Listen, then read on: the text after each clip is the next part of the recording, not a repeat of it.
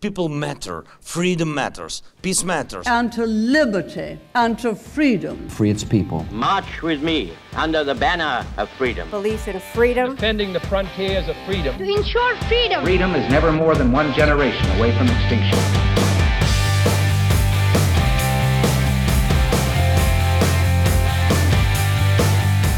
Hello, everyone. Uh, my name is Mariam Memarsadeghi. I'm uh, very happy and honored to be joined today by Eli Lake, one of America's finest journalists uh, covering national security issues, foreign policy, um, and a true friend and ally to democracy movements around the world. Uh, Eli uh, has been writing uh, long pieces for Commentary Magazine and um, many other periodicals.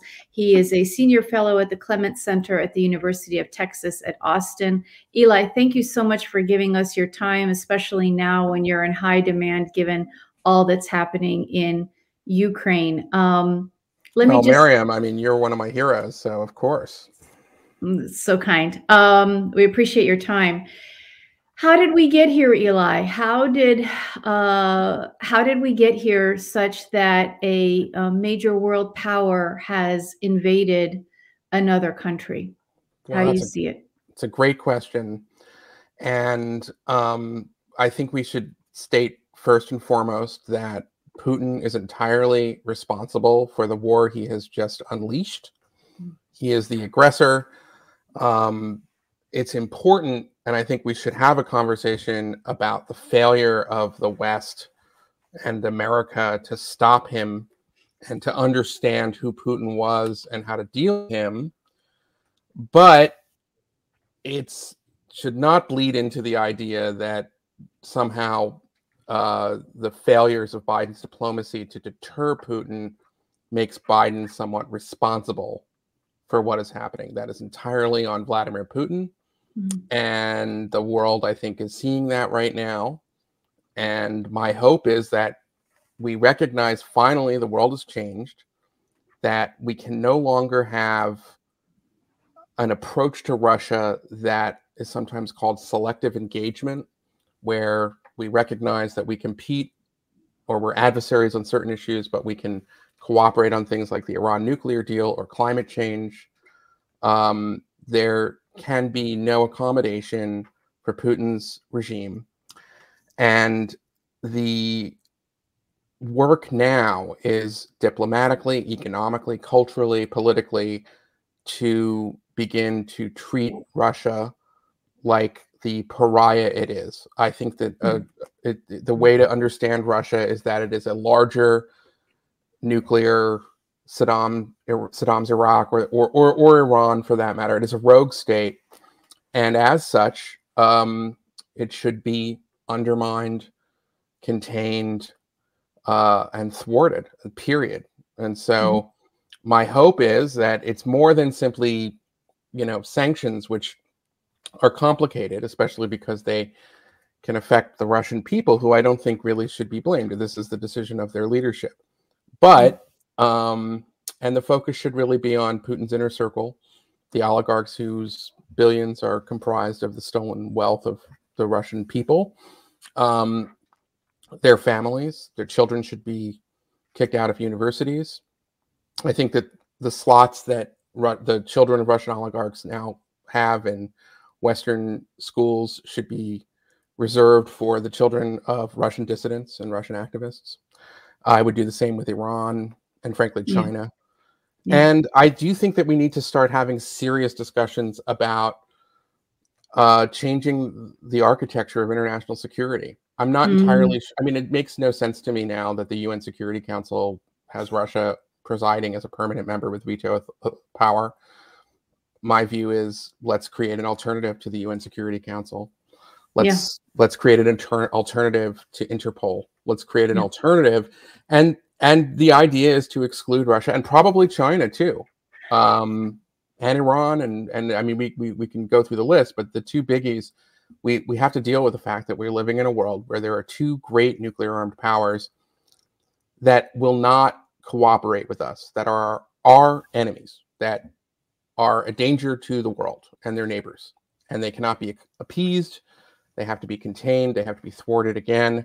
Yeah. And I would like to get back to um, the kind of aggressive uh, political approach. Doesn't necessarily have to be the U.S. president, although he should he should sort of understand his role, eh, you know, in terms of sy- symbolism.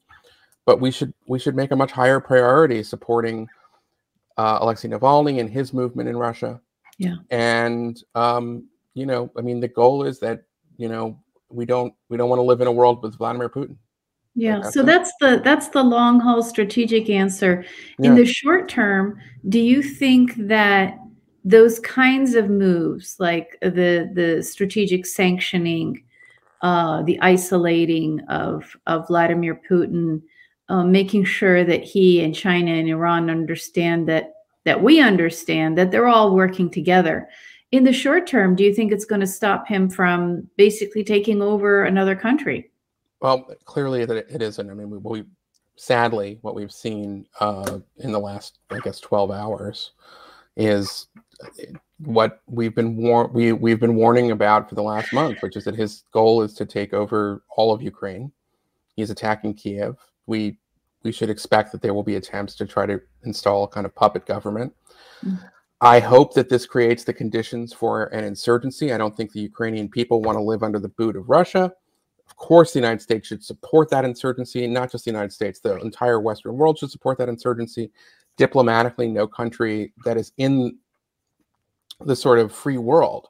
And the free world is not just a concept. I mean, I think the free world needs to, we need to understand what the free world is now. The free world is the, the, the, the, the markets, the cultural institutions, the political institutions of the, the the part of the world that is most desirable to live in. So we have mm-hmm. to use that kind of power that if you're a very gifted physicist in Iran or China, do you want to live in a country where at any given moment the security services can take away all of your money and detain you and torture you? Of course not. You want to Yeah. live in San Francisco. You want to live in London. Right. So we need to understand that power that we have and we need to start using it. And that means that we have to start excluding um, you know, the apparats and the people who are the elites of regimes that uh, are undermining global security. Yeah. But we also have to build up our military and we have to be able to deter Mhm. militarily in the future. We were not in a position to do that, I think, in Ukraine. Um, part of that is for political reasons. We're very divided in the United States right now. Europe, Europe is dependent on Russian oil, so that yeah, uh, energy. So we need to we need to work to make Europe energy dependent. It's a huge long list of things that we need to be doing Yeah. and we need to be doing it rapidly Right. because we are up against the clock, as it were. Yeah. Um, and Putin is betting that the Europeans will not want to endure a cold winter without Russian gas, and that there won't be alternatives, and that this will spike the price of energy. They, uh, the former president Medvedev, said that on Twitter a few days ago. Uh, you know, the mask is slipping all over the place, as it were and so we need to we need to be kind of countering that. And then so so in some ways things that normally we don't think about in terms of hard power geopolitics uh, like the anti-fracking agenda in the united states and the and the sort of concern that the, the efforts for for noble reasons to uh, come up with alternative energies and to fight climate change um, but those have an effect that strengthens putin's hand so for the Yeah. time being, it doesn't have to be permanent. We need to we need to get back to uh, kind of American energy independence, but also surplus, so that we can we can backstop Europe. We need to support Israel's pipeline to Europe, Mhm. um, and obviously make it so that Russian pipelines into Europe are never the new one is not completed. Yeah. Um, so there's a long list of things that we have to do to make ourselves resilient, but we need to begin to understand that the choice, we're not in a position where we can like sort of wait. Vladimir Putin has made this choice. He's he has made it. He's demonstrated who he is. Uh, I think you and I would argue that we've we've known who Vladimir Putin is now for a very long time, and we should not have waited this long. But here we are, and we can Mm. quibble about the past and everything else, but it's not. It's point. We have to start thinking kind of strategically and in a serious way, and you know, we have to we focus on this kind of resilience. How much of the battle is an internal one to convince ourselves of the of the role that we as a as a country, um, the United States, and the rest of the free world need to have again on the on the global stage? There's a real reluctance. There's even a, a real spirit of isolationism on both sides of the political spectrum. I think really in every every Western country that I can think of.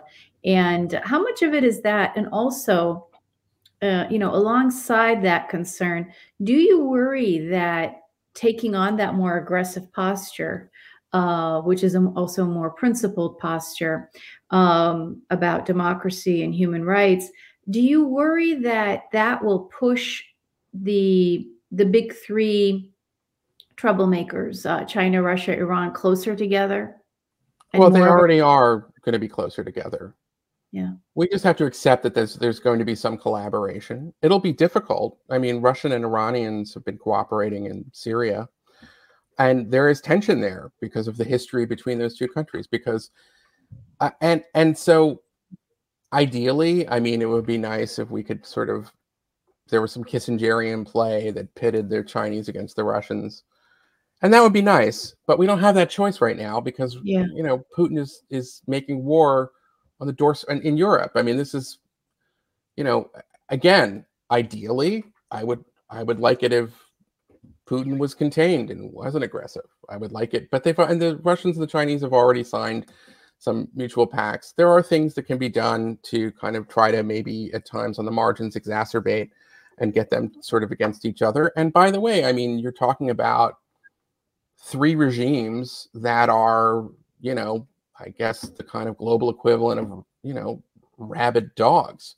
Yeah. So they will turn on each other. I mean, this is, you know, every few years, to use a kind of a maybe an inept analogy here, but, you know, every 15 or 20 years or so, there would be major wars among the five families in the New York mafia.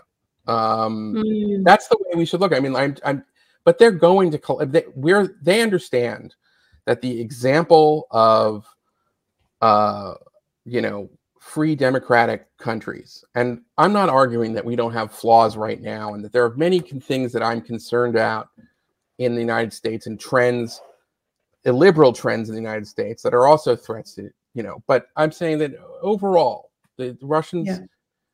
cannot abide by uh, successive elections and prosperity and freedom in Ukraine because the Russian people will see that and under and ask themselves quite logically, why can't we have that for ourselves?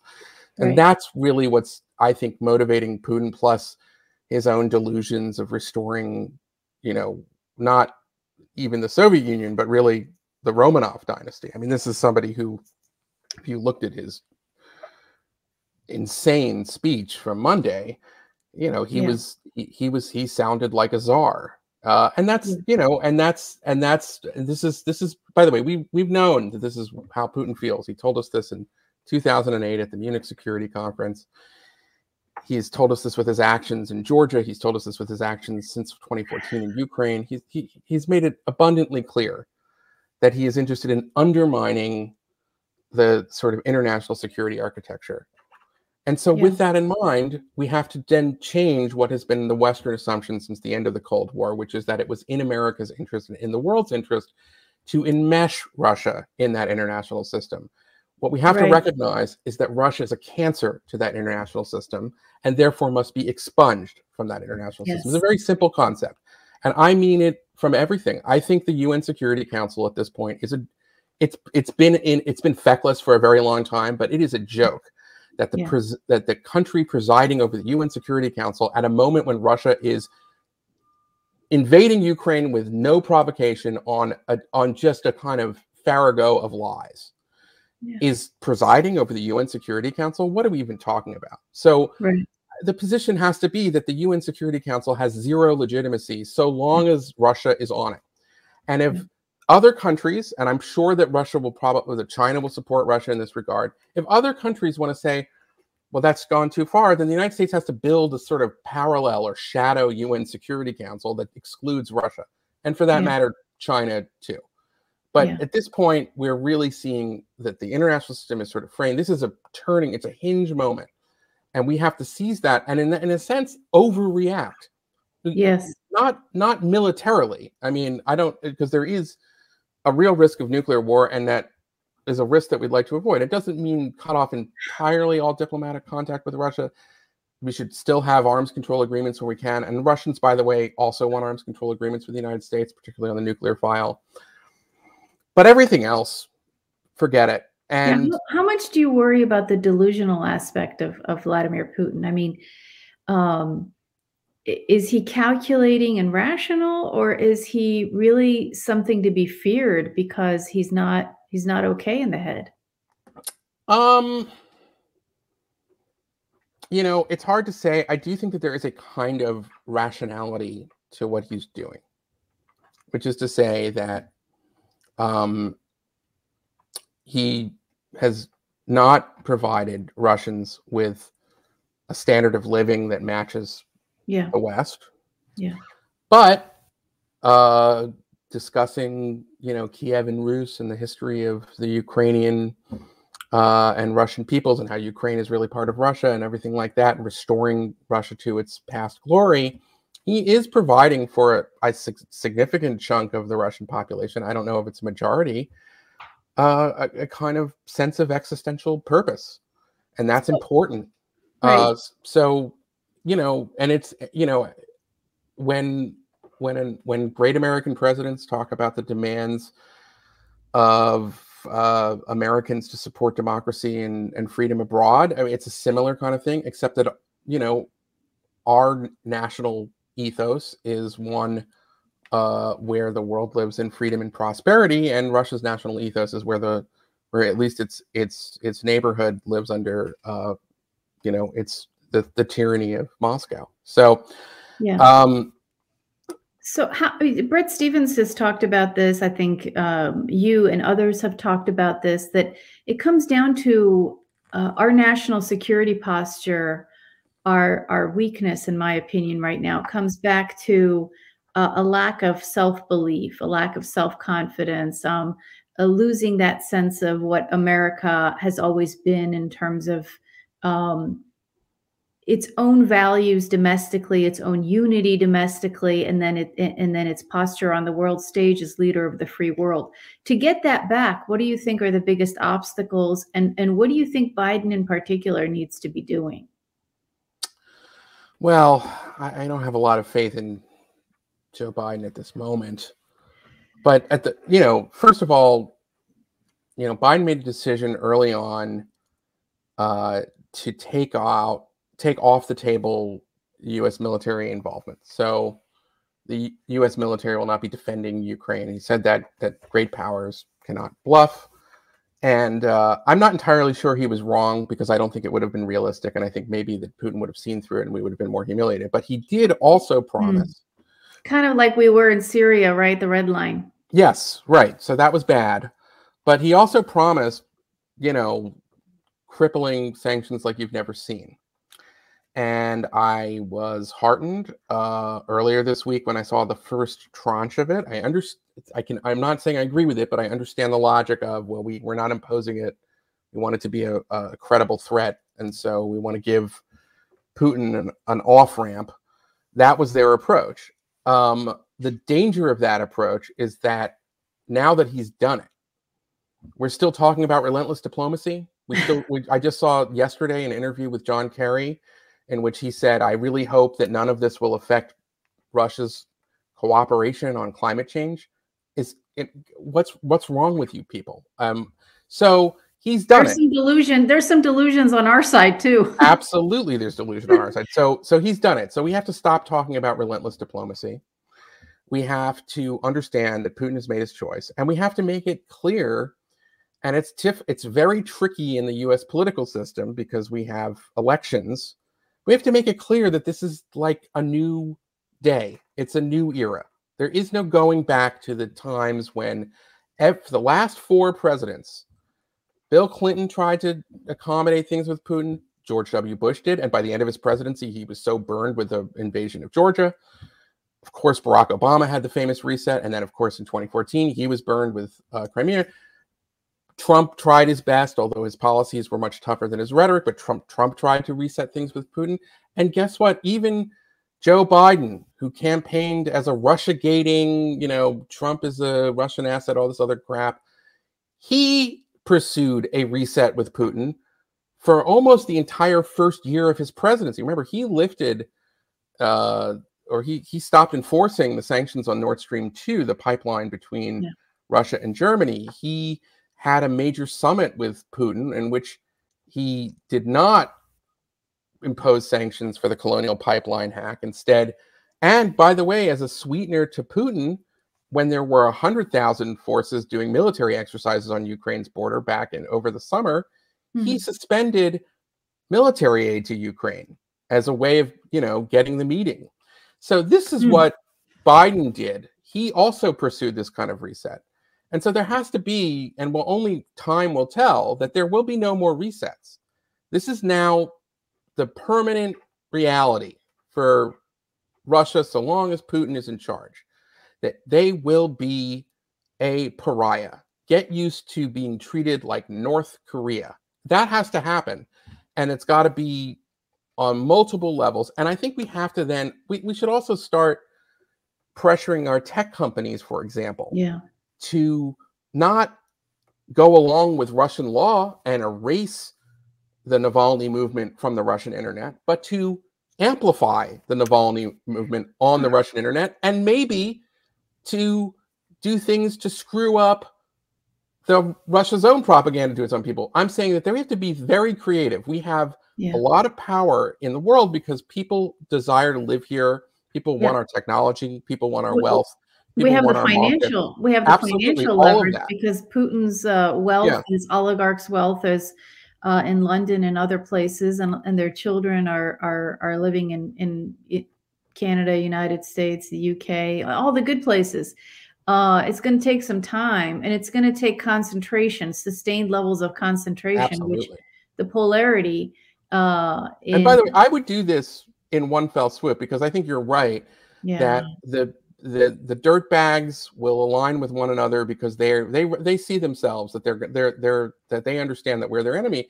So we should do it for Iran and China too, yeah. and prepare. But we have to do it carefully, Mariam. As what I mean is that we need to make sure that each one of these steps that I'm talking about, whether it's diplomatic, economic, political, whatever it is, they have we have to be prepared for that. So that means that if at this point we can't fill um, because we haven't really prepared the energy needs of Europe, then as much as I would I want there to be as heavy as sanctions as possible on Russia, we can't, we have to be in a position where we can fulfill the to European energy needs. Yeah. And by the way, Europeans should be thinking this way too. Germany needs to reverse its ridiculous ban on nuclear power. Um, but we need to we, we need to be prepared to do this so that, so when it's coming. So I think we should be committing to trying to get Iranian and Russian oil off the market or to to make sure that the a large most of the, the free world is not purchasing that. Yeah. However, we shouldn't do just rush in kind of head first we should be preparing to kind of meet those needs and talking to our allies like Saudi Arabia yeah. and other oil producing states and making sure that we have an ability to sort of fill that need without their resources. We need separation right. and that might take time, but that that is more important to me than, you know, what we're about to do now. Now what we can do in the moment is really begin to go after all of the dirty Russian money that's in yeah. Europe and in the West. Uh, and uh, I'm I'm heartened to see that the United Kingdom has started doing that. There's more that needs to be done. Yeah. Uh, and as you that's said, almost a, that's almost a war in itself. It's going to take you know sustained yes. resources to fight that, get that money out of. yeah. Uh, but I'll tell you something else that needs to happen. Next week, we are told yeah. there's a chance we'll see an announcement of uh, a far even crappier Iran nuclear deal, even weaker than the one that was signed in 2015.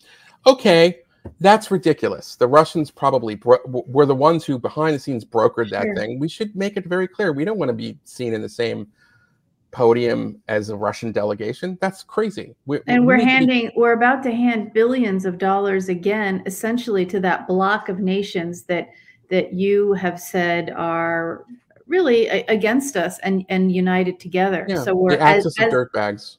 as we talk about, you know, uh, confronting and um, pressuring Putin, we're going to be handing uh, the Iranian Iran's regime billions of dollars, which you know, as it used in Syria to fight alongside Putin, it can it can hand over at least some of that over to Putin to to fight uh, Ukraine. I'm And- sure the Chinese will probably be uh, happy to buy Russian sovereign debt. We should expect that.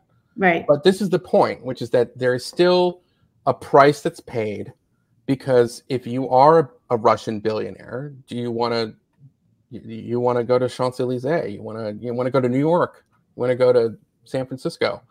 And um, that's no longer available to you. You want to send your kids to Western universities because those are the best universities, and that is no longer available to you. You can no Is longer that do already the case? I mean, are they really being? Are they really sending people home and and closing accounts? I mean, how, do, how you know? Do you, how how are you seeing it? Well, we just saw the announcement over the weekend, I think, of the first tranche of that. But I would hope that now that it's been clear that that he, they're going for Kiev, now we have to to finish the job.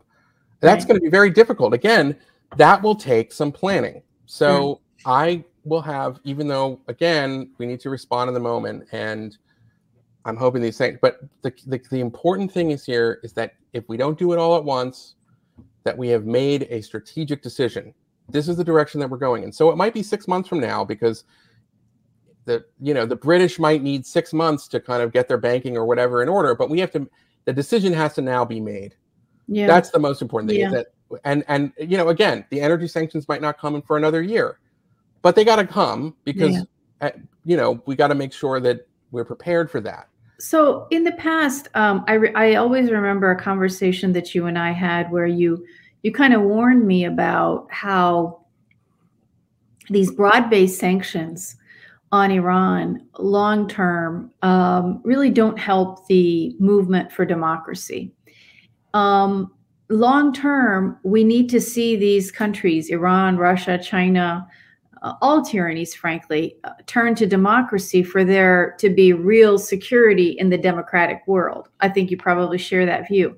So, to what extent are these sanctions counterproductive, or do you see that the sanctions, um, you know, I think in the conversation you and I had, I was of the opinion that the sanctions aren't really having a direct effect one way or the other because when the JCPOA was in effect, people in Iran rose up in over 100 cities and, and have continued to have those nationwide protests. And then uh, under maximum pressure they did they did so also.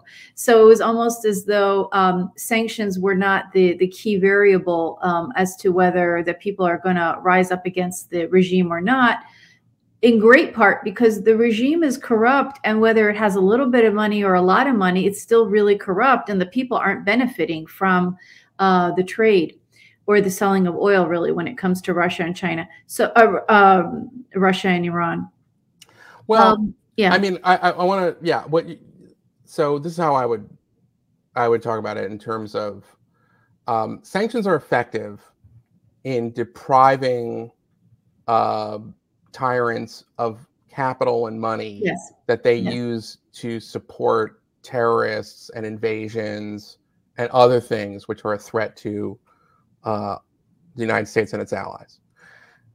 The logic behind the Iranian sanctions was that this was pressure to get Iran to negotiate uh, limits on its nuclear program. Yep uh, because the Obama team was inept, they negotiated a very weak deal, and the uh, Iranians were able to keep their infrastructure and uh, the limits on uranium enrichment, at least, expired over time. Uh, so that is the logic of those crippling sanctions on Iran. The logic of crippling sanctions on Putin is as a punishment because it will make it harder for him to govern. His country will be poorer. But we should not con- conflate these sanctions as effective tools in any way in terms of helping democracy movements in these countries which we want to succeed Uh-huh. and we sh- but more importantly we should just abandon the idea that we're going to either cajole or pressure or entice Yeah. uh you know blood-soaked tyrants like Xi, Putin, or Khamenei to change to, to fundamentally open up their societies and allow their people the kinds of freedom that we we, we often take for granted in the West. So yeah. the, so the logic of these sanctions that if we're going to use this to change your behavior in some way, even on the nuclear front, which didn't deal with political realities in Iran, was short-sighted because of course the Iranians understand that you know they know they're a bunch of fanatic criminals they know that and they know their people despise them mm-hmm. and they understand that nuclear weapons are going to be and that and that their aggression is in some ways an insurance policy for their rule along with their uh, brutal domestic repression. Ditto for for for Putin and ditto for China. So what we need to understand is that you know maybe some there are cases where these kinds of punishing population centric sanctions are are valuable because they will deprive the bad guys of revenue but they are no substitute they have nothing to do with a path to a democratic transition but we, we have to understand about the democratic transition is that that is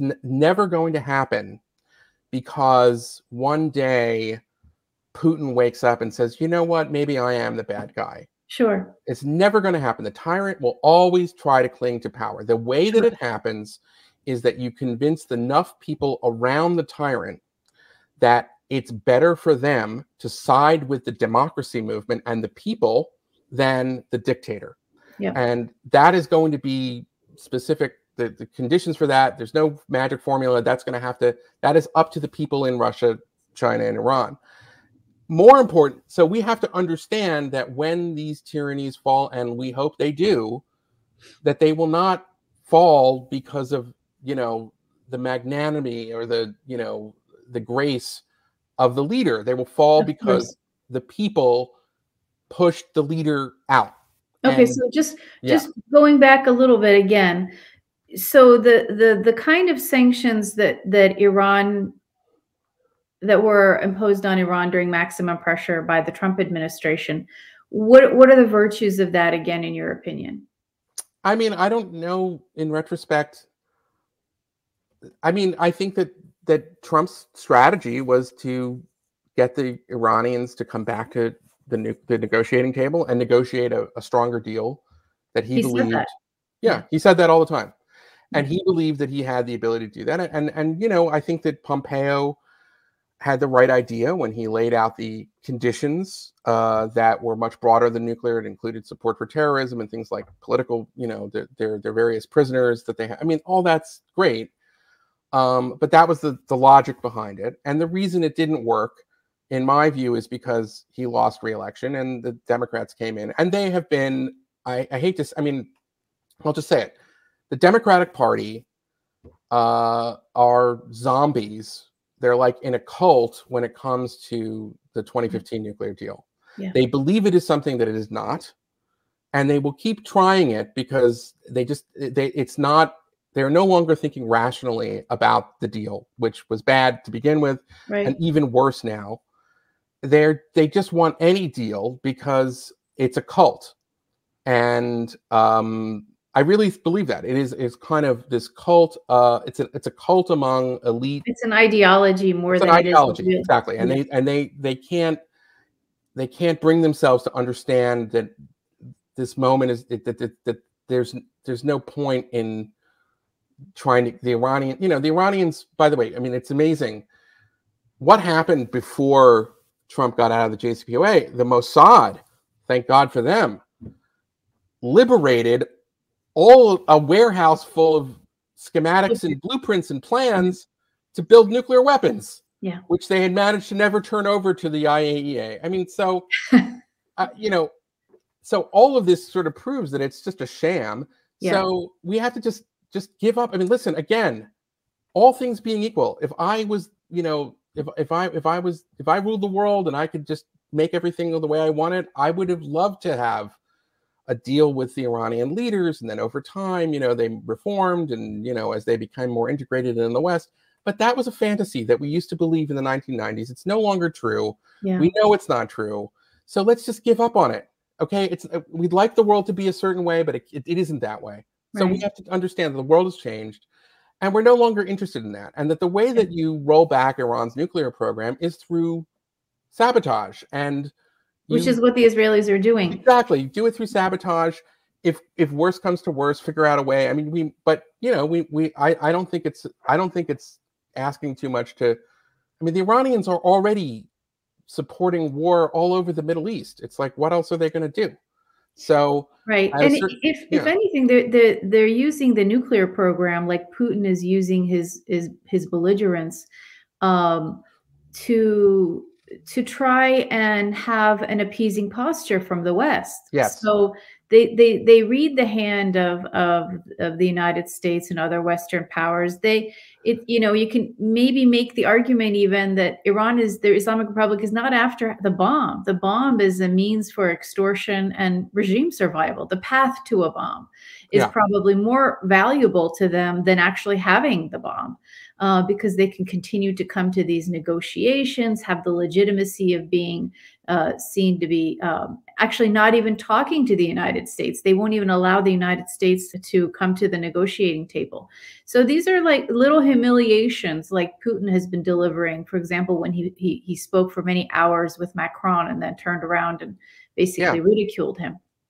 Um, so where do you see the biggest hope, Eli, looking towards the future? Where, where, what do you think are the biggest assets, the biggest sources of hope in? Because it sounds like a very long-term uh, war, really, on these uh, authoritarian regimes. Well, one is one element of hope, I think, is that you know the world is connected now because of the internet in a way that it never had been before. Yeah. So it takes far less time for your average Russian or Chinese to understand that life in their tyranny is far worse and that kind of the world is leaving them behind Right. and um, I I would like for there to be as swift a transition to democracy in these places as possible, but we have to prepare for the fact that it may be a generation. Um, I hope it isn't, but I hope I may be generations. I mean, we don't know, but over time, as we understand this new strategic posture, yeah. it'll be very clear to the average Russian, the average Iranian, and I'm sure it's already clear, by the way, to the average Iranian, that uh, their their standard of living is far worse. They have less access to technology. They have less access to culture. They have all of the things that make life easier and worth living and joyful um, are available to the West, where people want to live, and they're not available to them Absolutely. They know at, it. a- at a certain point, and we have to remember that for every um, IRGC commander has a family, and they, you know, they have children, and they have that they're affected at as well. It's not as simple as like, well, they, you know, these this is a fact.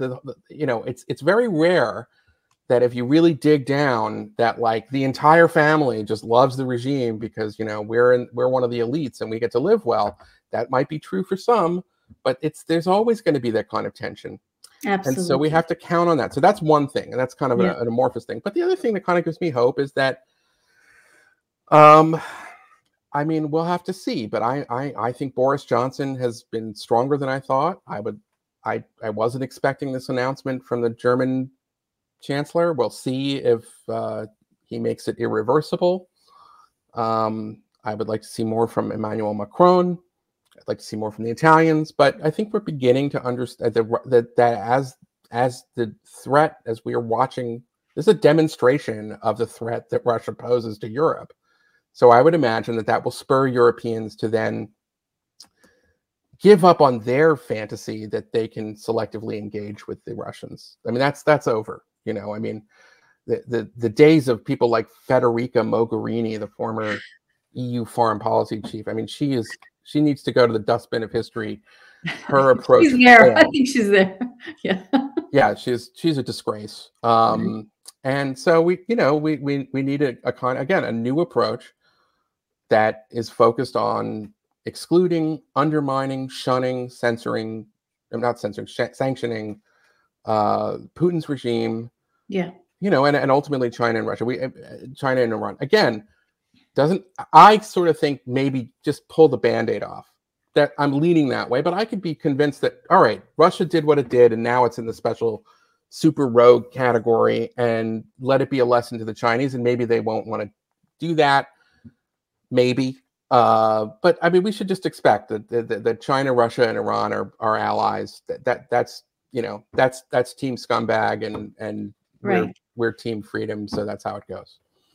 Awesome. Okay. On that on that note, uh, Team Freedom. Thank you so much, Eli. Oh wow! Thanks so much for having me. This was a great conversation. it was wonderful. really It an was honor to be here with you.